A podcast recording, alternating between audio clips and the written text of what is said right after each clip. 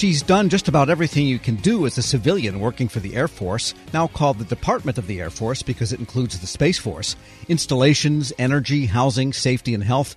Now she's Director of Staff at Air Force Headquarters and oversees, well, just a lot of things. And she was recently named to a Presidential Rank Award. Jennifer Miller joins me now. Ms. Miller, good to have you on. Thank you very much. Good to be on. And what exactly does the chief of staff for the Air Force. You don't oversee uniforms, I'm presuming. What do you actually do? We have long had a chief of staff, of course, of each of the services, and those are our four stars the chief of staff of the Space Force now with General Saltzman, and the chief of staff of the Air Force with General Brown. And they each had a director of staff, and that person was responsible for running all of the staff within the Air Force and the Space Force. So when our new secretary, Secretary Kendall, came on, he wanted to create a director of staff for the department, so for the secretariat, and the primary focus of that would be to integrate both the Space Force and the Air Force, so that every time we have something owing to the Hill or to the Secretary of Defense, it would be an integrated position that would reflect both the Space and the Air Force positions to wrap up into the one Department of the Air Force. So it's really a reflection and a representation of the two services existing under one department. Got it. And the topics or the facilities or the functions that you oversee the staff of, they do procurement, installation work, that kind of thing? That's right. So we have, of course, the secretary and the undersecretary, and then we have the political appointees who are the assistant secretaries. And they help and run the policy for the department, both for the Air Force and the Space Force. So my team manages all the inquiries that come over from the Hill, all the requirements that come out through the Secretary of Defense's office, and then helps manage the staff for everything from acquisition to manpower and reserve affairs, installations, environment and energy, space acquisition, so kind of all of the assistant secretary departments, diversity and inclusion. So we have a broad reach of pretty much every policy related matter that the secretary is interested in. And then we also have the protocol team, and then we have a team on the director of staff called the exec SEC, which runs all of the taskers that come through, over a thousand taskers a year just in the department that run through our tasking system to make sure we're responsive to the public and to the Hill and to the Secretary of Defense. It's a complicated apparatus, but yet it sounds like then that you have influence or have some way of helping not just the back office functions or the tail of the Air Force, but ultimately the elements that fly and orbit and shoot kinetic things.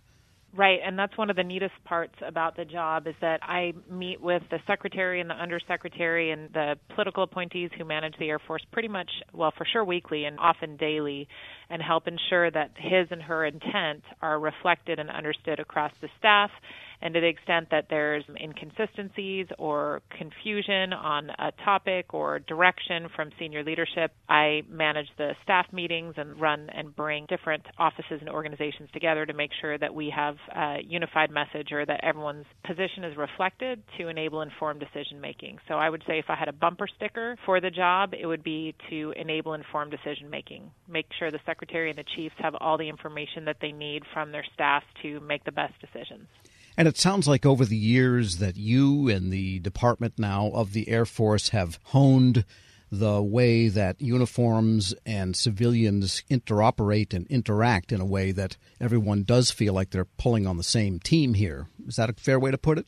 That's right. I actually feel very lucky because I think of, you know, all services have their strengths and weaknesses and one of the strengths of the Department of the Air Force is collaboration and we are very much a valued member of the team as civilians as well as uniformed. So you won't hear in the department like, oh, that's the uniformed position. We very much collaborate, try to make sure that we reflect the best military advice of our uniform members and then ultimately, you know, civilian control of the military concept and that we reflect those positions to the secretary to then make an informed decision. So I do feel lucky and feel very much part of the team, more so I think than probably any of the other services. That's one of our strengths. We're speaking with Jennifer Miller. She's Director of Staff at Department of Air Force Headquarters and a recent Presidential Rank Award recipient. And why do you think you got a Presidential Rank Award? So, in my last job, I had a pretty unique opportunity to address one of the biggest challenges that we had. We had a big portfolio, and I was the acting assistant secretary for it's a long title, but installations, environment, and energy. And one of the pieces of that was we decide for the secretary, we tee up for secretary decision where new missions go. So every time we have a new airframe or weapon system or, you know, any kind of cyber mission, anything, we put a package together to decide which installation should this go to, which state. And there's obviously a lot of interest both by military members and then also Congress because it usually involves a lot of military construction and potential new jobs.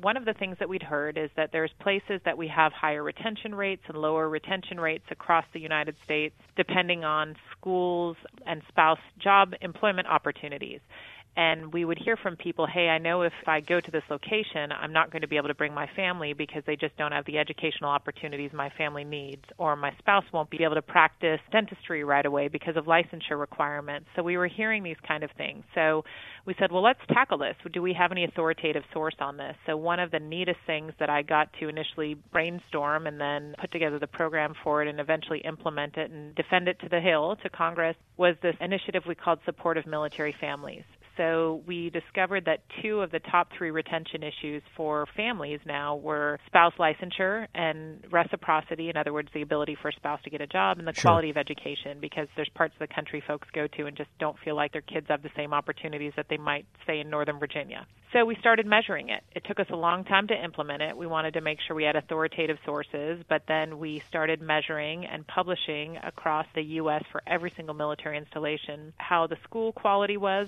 based on a number of things, mostly growth model based on national testing, and then also what were the licensure requirements for military spouses? Did they have to wait two to three years to be able to practice in their field based on the top 10 fields? So once we started measuring this and it resulted in real impacts to whether someone got a new mission, we saw a lot of changes. So that's one of the most exciting pieces that I was able to work on is, you know, over 100 improvements on public education and 75 state law passages that really impacted spouse licensure and reciprocity. So that's one of the neatest pieces that I was able to work at in my gosh now 18 years of the Air Force is something that you really knew would drive beneficial changes that would impact the military family. So I'm very proud of that work and my team took it on even though it didn't really necessarily fall in our portfolio and the fact that everywhere we go to all the communities they want to talk to us about it and show us what they've done to improve the quality of education and make sure that military spouses can start practicing in their field right away. Plus, you've got some really important metrics that you can point to for tangible results in this effort. That's right. And we knew that in any time you have a ranking list, the communities that did not rank as well would be very sensitive to making sure that we had the proper data, that we're measuring fairly, that it was an apples to apples comparison. So it did take us, it was a couple years of effort to dig into the methodology and make sure we had these good sources socialize it with all the experts in those fields and then socialize it with the Hill. And eventually we rolled this out. And so now every time we're deciding where a new mission goes, the Secretary is considering those factors. And the other nice thing is as families are ranking where they would like to be stationed, they have access. It's on a publicly available website. If you know you just Google supported military families and it'll show every installation and what their strengths and weaknesses are for both the spouse employment and for schools. So that I think helps for military family decision making as well. Right. So this might fall under the category of take care of the Air Force people, and then they'll take care of the Air Force. People are our number one asset, and I firmly believe that, civilians and military. So I think that recruiting quality people and then retaining them, there's nothing more important than we do. And, you know, you ask about the rank award, that's one of the other things that I've really love doing is a lot of the mentorship that I've been able to do. And some of it has been focused through the STEM programs or executive women in government, or I speak to women's leadership groups and I've loved that work as well because I've sat on a lot of hiring panels. My answer is always yes, I'm happy to do that because really taking care of our people and recruiting and retaining people is more important than any mission or program that I can push forward. And your deep background is legal, correct? Right. So I'm an attorney by background, and that's how I made my way to the Air Force. Actually, started because I was doing finance and big commercial real estate projects. I didn't know the Air Force even did that, but we have an $8 billion privatized housing program. So our team down in San Antonio stood up a bunch of experts from large law firms, and I eventually became chief counsel of that. And I enjoyed the legal role, but then once I got a taste of being able to run programs instead of support them and manage programs, I was hooked I've made a decision to stay on the program side and really be able to help shape, own, and run a program from start to finish. And don't get me wrong, I love the lawyers. I, I call myself a recovering lawyer, and they're integral to the team, but I really enjoy owning a program and being able to see it through to fruition. And being so close to where the power is and the formation of policies, plans, short term and long term, as you are in the Pentagon, what's it like for a senior executive when you read everything said in the public and published in the public about an organization like the Air Force? Everybody's an expert and the planes are too old or they can't do this right, they can't do that right, whatever the case might be, they can't buy things properly. How do you deal with that and knowing what you do know on the inside, at least the reasons behind what people might be saying, even if they don't know the reasons? So I'm sympathetic to the view that anyone has about, you know, bureaucracy and especially for a large organization like the Department of the Air Force and Department of Defense. We're an easy target for why do things take so long? Why can't you, as you just said, modernize your fleet faster?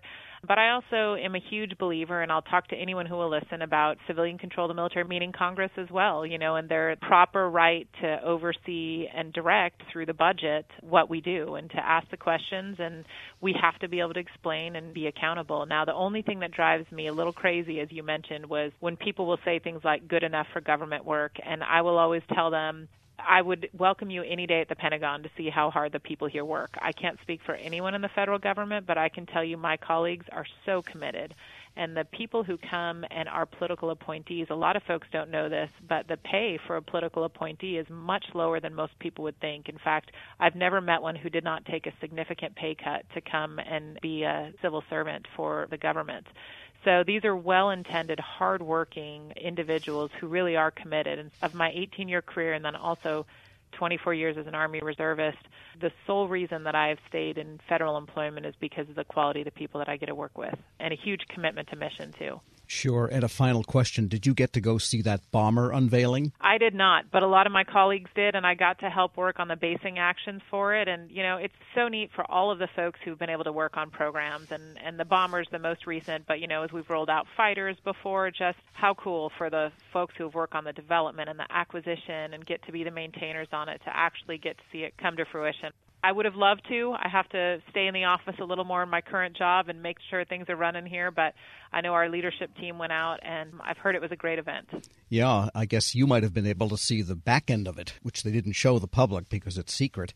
Do you ever get the offer to go in a fighter plane so they could make you throw up? I've been able to be outside of them, never up in one. I understand you have to do the medical screening and maybe someday, but then I also heard that there's maintainers who will work on these aircraft for 20 years and as their final retirement, you know, perhaps they get to go up in one. So given the cost associated with it, I'll I'll let the people who get to uh, work on it every day be the ones who go and I will cheer them on from the ground and, and stick to my roller coasters instead. Fair enough. Jennifer Miller is Director of Staff at Air Force Headquarters and a recent Presidential Rank Award recipient. One of a series of interviews with rank awardees we'll be bringing you this week. Thanks so much for joining us. Thank you very much. And we'll post this interview along with a link to more information at federalnewsnetwork.com slash Federal Drive. Tomorrow, the senior procurement executive at the GSA who wears several hats. Hear the Federal Drive on demand. Subscribe wherever you get your podcasts.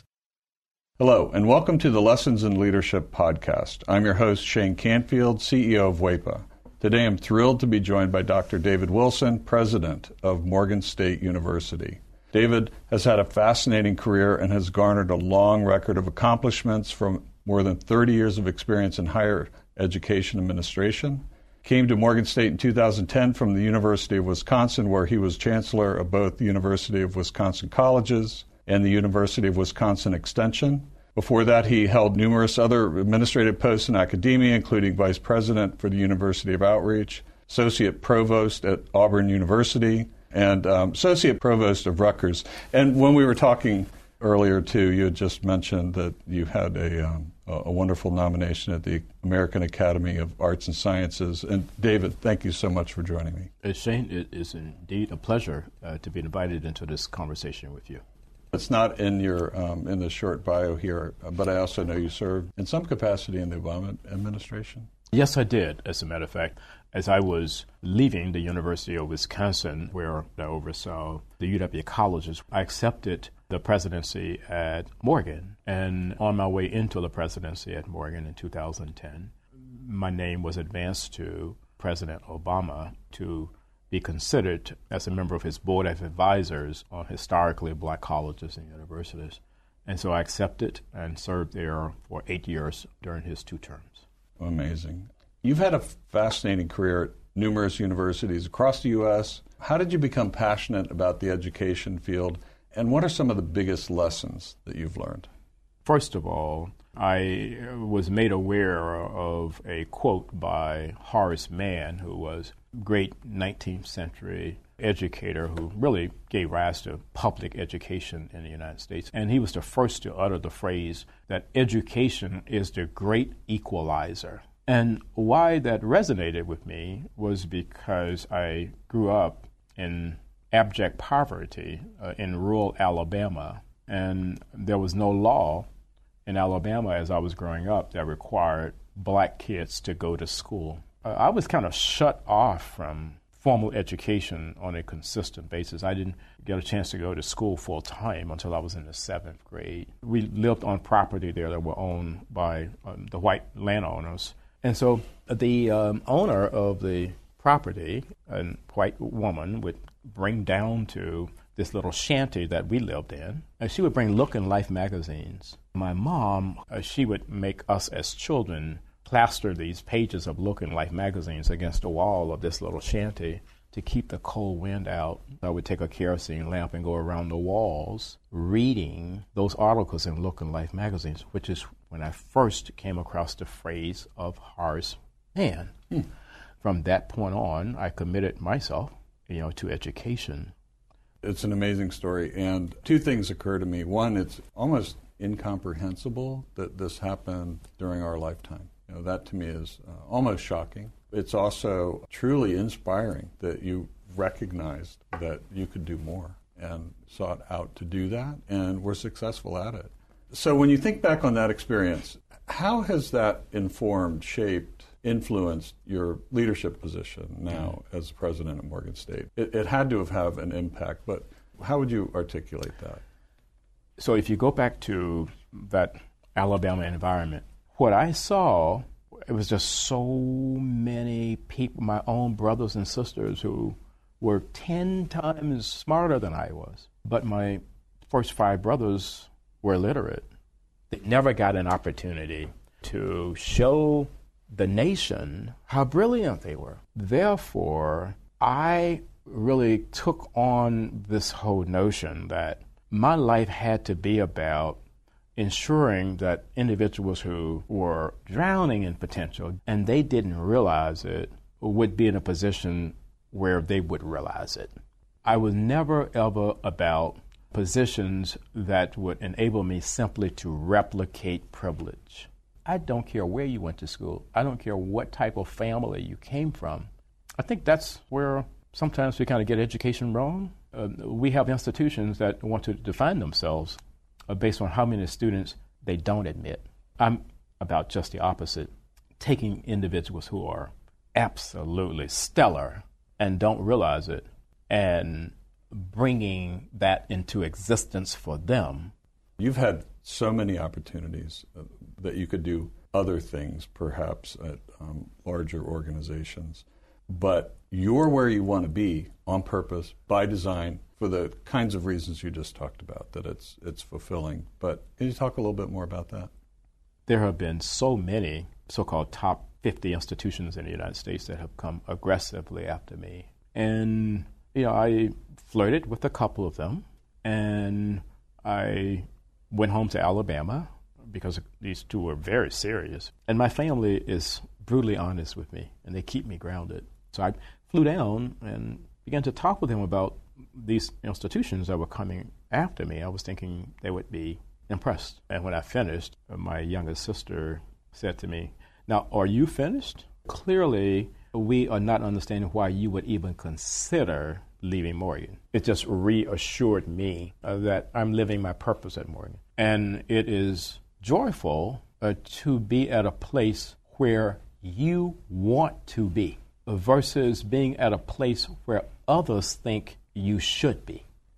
One question that I always have to ask is there one leader or maybe a couple of leaders that have inspired you, that have you mentioned Horace Mann. I don't know if, if, that fits in this category, but what might be a couple of leaders that you remember that, that inspired you, that gave you purpose, helped shape your life?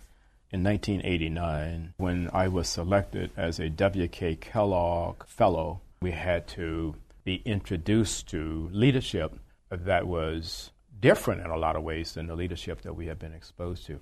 In February of 1990, uh, Mr. Nelson Mandela was released and that's where I wanted to go and meet Mr. Mandela.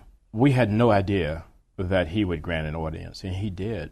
He granted an wow. audience, and uh, Mr. Walter Sisulu did as well. So here I am, having grown up in Alabama. I harbored some anger toward the society there that kept me from realizing my potential and then kept so many others like me from ever realizing their potential. At the end of a conversation that we had, someone asked Mr. Sisulu, We're leaving this conversation thinking that you harbor no anger towards a society that locked you away for 27 years. Are we leaving with the correct conclusion? He said, I harbored no anger or bitterness towards a society that locked me away for all of those years because I and others like me knew that what we were doing was the right thing if you commit yourself to doing the right thing, there should never ever be any space in your heart for anger or bitterness. And that was transformational for me and why I respect and admire Mr. Nelson Mandela and Mr. Walter Sisulu today. That is a great story, and it, you know, with all the accomplishments through your life, I'm sure it had a great impact on your ability to to go as far as you have, and you're still going.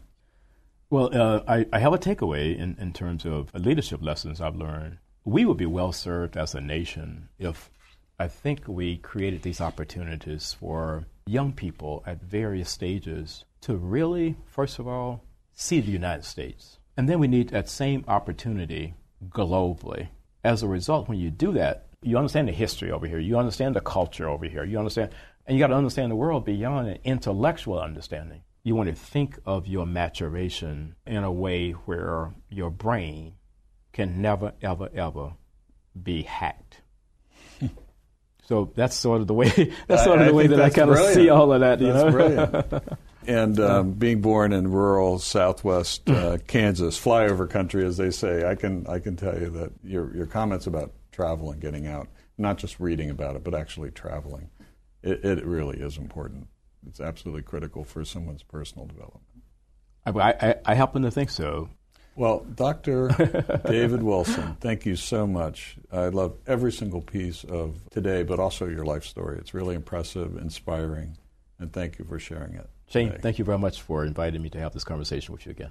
And I'm Shane Canfield, CEO of WEPA. We'll see you next time on the Lessons in Leadership podcast.